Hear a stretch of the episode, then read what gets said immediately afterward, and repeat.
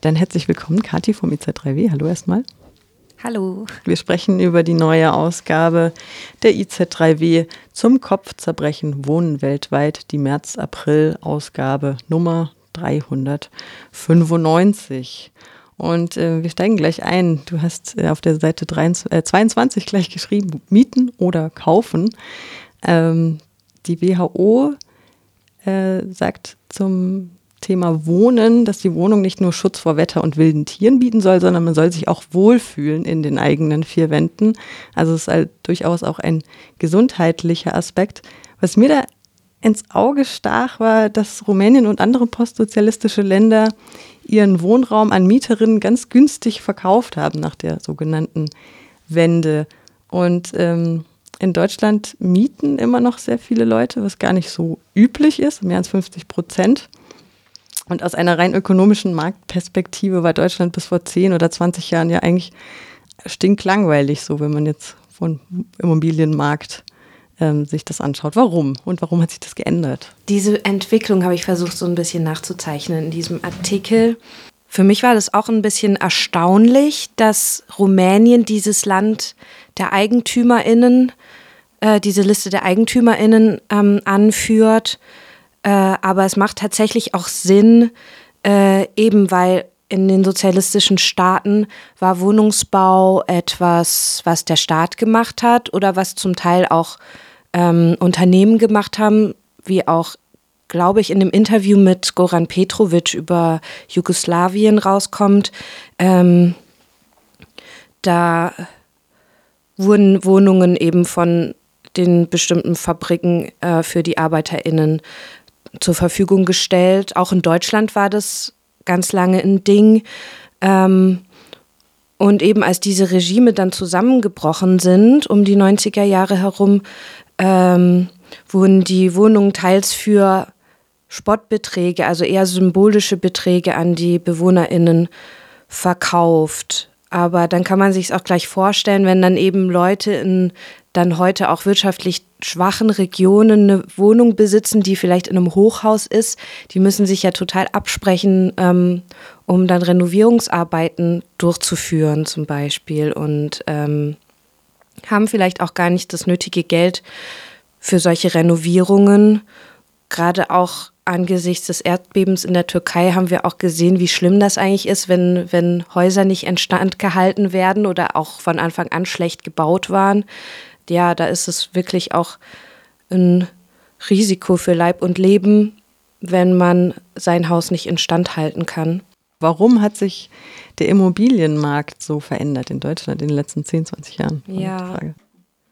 Deutschland hatte eben einen ganz großen Anteil. Ähm, 20 Prozent der Wohnungen im ganzen Land waren Sozialbau. Und das waren sogar auch das 20. Jahrhundert über auch mal mehr wenn man daran denkt, dass äh, nach dem Zweiten Weltkrieg eben Wiederaufbau geleistet wurde. Das war teils staatlich, teils kommunal. Und dann wurde eben auch Geld in sozialen Wohnungsbau gesteckt.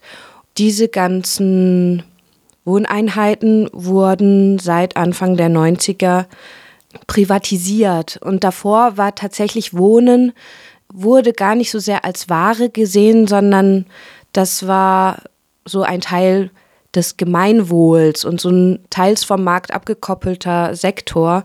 Ja, eben das hat sich verändert. Und deswegen sind wir auch da heute, wo wir sind. Also ein neoliberaler Ausverkauf oder wie würdest du das kurz genau. fassen? Genau. Hm? Also ja, unter Neoliberalisierung würde ich das auf jeden Fall laufen lassen. Es gibt ja auch Positivbeispiele, die werden auch kurz erwähnt in deiner Einführung. Zum Beispiel Wien als eine der liebenswertesten Städte der Welt, wohl in, in Reihe mehrfach den äh, Preis gekriegt oder die Auszeichnung sozusagen. Da ist mir auch, ähm, ich habe da kürzlich eine Doku gesehen über Alt-Erla, den Wohnpark in Wien, wo tatsächlich die arbeitende Bevölkerung, also jetzt nicht besonders wohlhabende Menschen, Pools auf ihren Dächern haben, Saunen, äh, einen riesigen Park, äh, Freizeitclubs. Ich meine, es geht ja auch positiv, und das ist ein Sozialbau, ne? Es gibt ja diese Positivbeispiele, das ist aus den 68ern. Rotes Wien, da gab es noch eine Phase, die war ein bisschen mhm. vorher. Genau. Von den 20ern bis, glaube ich, 1933 hatte Wien eine sozialdemokratische Regierung und die haben sich wirklich dafür eingesetzt, Wohnraum zu schaffen für die Massen. Ähm, und die Massen, das heißt eben nicht nur die Unterschicht oder die arbeitende Bevölkerung, sondern ähm, bis in den Mittelstand hinein wurden da Wohnungen geschaffen. Und deswegen sind diese ähm, Gemeinde, äh, Gemeindebauten, heißen die in Wien, auch relativ durchmischt und haben eben auch Annehmlichkeiten.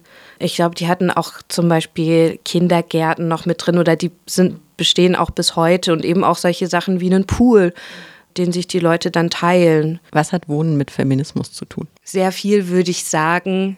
Ich glaube, wenn man sich so klassische Rollenaufteilung anschaut oder wie, wie über Geschlechter in dieser Gesellschaft immer noch nachgedacht wird, so ist das Zuhause das Reich der Frau. Also nicht umsonst gibt es ja dieses Bild der Hausfrau, auch wenn es vielleicht gar nicht so eine wirkliche ähm, Realität für viele Frauen ist. Viele Frauen sind ja schon immer arbeiten gegangen und gehen auch heute äh, immer noch mehr arbeiten.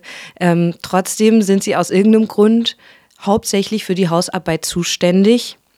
So wurden aber auch Wohnungen gebaut für diese Frauen, damit sie praktisch sind. Also ich denke zum Beispiel auch an die Frankfurter Küche, die in den 20er Jahren ähm, erfunden wurde von, wie heißt die, Margarete Schütte-Lihotzky, eine frühe linke feministische Architektin.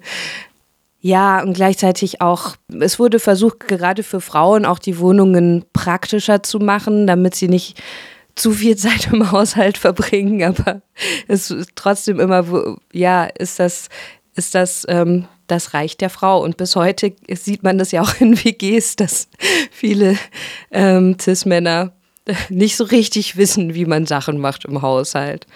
Das versucht man aber natürlich in ähm, neueren Wohnformen, wie vielleicht auch WGs, zu verändern mit der Zeit. Und eine andere Frage ist halt natürlich häusliche Gewalt, weil das Zuhause ist für ziemlich viele Frauen ein gefährlicher Ort, weil sie eben Gewalt von von ihren Partnern und vor allem Ex-Partnern erfahren können. Und auch aufgrund des angespannten Mietmarkts weltweit ist es, wird es immer schwieriger für Frauen, selbst wenn sie ein eigenes Einkommen haben, aus so einer Wohnung auszuziehen, ähm, in der sie mit jemandem zusammenwohnen, der gewalttätig ist. Und das ist ein großes Problem. Deswegen gibt es auch Frauenhäuser, worüber wir auch einen Artikel haben. Genau, über Frauenhäuser in Mexiko haben wir ein Interview geführt. Vielleicht können wir noch ein bisschen auf die einzelnen Artikel eingehen. Zum Beispiel hast du vorhin schon Goran Petrovic und seinen Spannbeton ähm, angesprochen. Ich konnte mir dann erstmal nicht so viel vorstellen. Dann habe ich im Artikel gelesen, dass das Betonteile sind, die mit Stahlseilen aneinander gefügt werden. Das kann man aber wohl auch noch mit anderen Materialien kombinieren, also mit Lehm oder mit Ziegeln. Kannst du vielleicht noch mal da genauer drauf eingehen, weil ich habe immer noch nicht so eine genaue Vorstellung, wie das aussehen soll. Ich bin ja auch keine Bauingenieurin oder so, aber ich habe mich damit ein bisschen beschäftigt. Man kann sich das eben als so eine Skelettbauweise vorstellen, so wie es auch im, äh, in der Überschrift steht. Genau, es sind Bodenplatten und dazwischen sind Säulen oder Pfeiler und die bestehen aus vorgespanntem Beton. Und dieser Spannbeton wurde so Anfang des 20. Jahrhunderts entwickelt, vor allem im, in Frankreich. Ich glaube, man kann es so erklären, Beton, wenn er gegossen wird und dann trocknet, verändert ja seine Form nochmal und kann da auch an Stabilität einbüßen. Man sagt dann, wenn, wenn der nicht vorgespannt ist, also das sind ja immer Stahlbewehrungen innen drin, damit er auch stabil bleibt, und der Unterschied ist eben, es gibt schlaff bewährte Betonteile und es gibt vorgespannte Betonteile und auf irgendeine Art bleibt der Spannbeton eben stabiler, während er trocknet weil er vorgespannt ist. Und dann gibt es eine andere Form von Spannung und zwar laufen durch diese Säulen, also durch die vertikalen und horizontalen Teile dieser, dieser Rohbauten Stahlseile, die man dann, wenn man alles zusammengebaut hat, spannen kann und dann werden die ganzen Teile zusammengezogen. Also dann werden die, die Bodenplatten an die Ecken dran gezogen und die, die Decken und Böden zusammengezogen durch die Säulen und so weiter. So ungefähr. Also kein uniformes es ist kein uniformer Sowjet-Style, heißt das auch. Das sieht man ja. auch an den Bildern. Und ähm, sehr anpassungsfähig, das wurde auch hier genannt in dem Artikel, von Sibirien bis Südamerika mhm. in verschiedenen Klimazonen. Und wohl ja. auch sehr nachhaltig. Also ja, es ist ein, es ist ein total abstraktes Thema. Mhm. Aber es ist eine super schöne Geschichte eigentlich, dieses IMS-Institut. Plattenbau eben da sagt der Name schon so ein bisschen, das sind Platten, die da zusammengesetzt werden als Fertigbauweise. Also da sind die Fenster schon reingeschnitten und alles ist an seinem Ort. Und dann werden die Platten zusammengebaut. Die EMS-Bauweise ist ein Skelett, in das die Wände und alles Mögliche dann erst noch eingefügt wird. Ja, das wurde dann in Jugoslawien in den 50er Jahren entwickelt von Branko Jejeli hieß, hieß der Architekt und deswegen heißt es auch das IMS Jejeli-System, auch um dem Erfinder die Ehre zu erweisen. Und von Jugoslawien ging es eigentlich ziemlich schnell dann in die Welt hinaus und wir haben ja hier auch die, die, den Artikel so bebildert. Natürlich in Sarajevo hat man große Wohnbaukomplexe daraus gebaut, aber zum Beispiel auch in Kuba und in Ägypten. Fidel Castro hat beobachtet, wie schnell die Wohnblocks gegenüber von seinem Hauptquartier hochgezogen wurden. Und dann dachte er sich, ja, okay, davon will ich mehr haben. Und ähm, über die Zeit sind drei ähm, Fabriken für Fertigbetonteile nach dieser Bauweise in, in Kuba entstanden. Und wenn man sich vorstellt, das ist ja auch nicht nicht so ein großes Land. Und da ist ganz viel eben durch, äh, über diese Bauweise gebaut worden. Ebenso auch in Äthiopien und Angola. Und da gibt es teilweise auch noch diese Fabriken, die immer noch operieren aus den 80ern. Eben sind das alles lief in der Bewegung der blockfreien Staaten, von der Jugoslawien ja sowas wie der Anführer war eben in dieser Bauweise steckt ganz viel dann auch von dieser solidarischen internationalen Zusammenarbeit, die die blockfreien Staaten auch machen wollten. Weil das Wissen ja auch vermittelt wurde und die Leute dann mhm. seitdem quasi autonom produzieren können. Und genau. IMS ist äh, kurz für Institut für Materialtests, habe ich mir nochmal notiert. Ja, richtig. genau. genau. Das nochmal zur Erläuterung. Genau, davon ähm, vom Spannbeton nochmal vielleicht zum Katastrophenschutz. Wenn wir nach Pakistan schauen, was ja schwer gebeutelt wurde durch die Flutkatastrophe letztes Jahr, ähm, da gibt es einen Artikel oder ein Interview mit Jasmin Lari, die sogenannte Barfuß-Architektur macht. Da bin ich tatsächlich nicht drauf gekommen, als ich den Artikel gelesen habe, warum das so heißt erstmal. Mhm. Vielleicht kannst du den Begriff erläutern. Also ich kann mir das auch nur so herleiten, dass es halt eine klimaneutrale Architektur ist, dass sie vielleicht auch nicht so einen großen ökologischen Fußabdruck ähm, hinterlässt. Es gibt eben in der, in der Architektur oder auch in so einem überhaupt einer klimabewussten Entwicklungszusammenarbeit gibt es halt diesen, diesen Begriff Barfußarchitektur, wobei Entwicklungszusammenarbeit würde ich jetzt hier nicht davon sprechen. Jasmin Lari verwehrt sich auch äh, ziemlich diesem Entwicklungsbegriff. Begriff und sagt, wir haben eigentlich das Know-how hier im Land, wie man gut baut. in Pakistan gibt es immer schon Überschwemmungen und ähm, Starkregen. Wir wissen, wie man ähm, klimaangepasst hier bauen kann. Sie ist in der Pakistan Heritage Foundation und setzt sich eben ein, dass das nicht unbedingt traditionelle Bauweisen, aber so diese Bauweisen des Alltags immer weiterentwickelt werden und für Leute aber praktisch anwendbar bleiben und sich den Gegebenheiten anpassen können. Und sie hat ein Bambusgerüst entwickelt, das gemeinsam mit HandwerkerInnen aufgebaut werden kann in 90 Minuten, sagt sie. Und dann können die BewohnerInnen selbst das äh, weiterbauen, vor allem mit Lehm einfach. Und in Pakistan sind auch diese Ressourcen, die man zum Bauen braucht, dieser Häuser speziell auch einfach in einem großen Maß vorhanden, sodass es für, für einen Großteil der Bevölkerung auch erschwinglich ist, sowas zu bauen. Sie hat dieses System auch schon länger entwickelt und jetzt natürlich nach der großen Hochwasserkatastrophe letztes Jahr wird es um, umso wichtiger und sie hat einfach mit ihren Teams dann auch schon wieder angefangen zu bauen, als die Katastrophe auch noch gar nicht so richtig vorbei war es ist ihr so ein, eben auch wie bei der IMS-Bauweise ein wichtiges Ding, dass die Leute sich diese Bauweisen aneignen können, dass es keine ArchitektInnen braucht, die dann äh, so ein Haus entwerfen und administrieren, wie es gebaut wird, sondern da werden lokale HandwerkerInnen eingelernt, die dann wiederum das Wissen verbreiten. Dann können die Leute einigermaßen selbstständig auch diese, diese Häuser bauen, die eben so eine Stufe unten dran haben, damit sie Hochwasser standhalten und die aus natürlichen Materialien sind, mit denen sie auch immer wieder repariert werden können. Also die haben ein Dach aus Stroh, die haben Wände aus Lehm und so eine, das, der Sockel ist so ein bisschen stabiler, dass er sich nicht gleich auflöst beim Hochwasser und, und ebenso auch Gemeinschaftseinrichtungen bauen sie mit dieser Bauweise, also öffentliche Kochstellen, Sanitäranlagen und so weiter.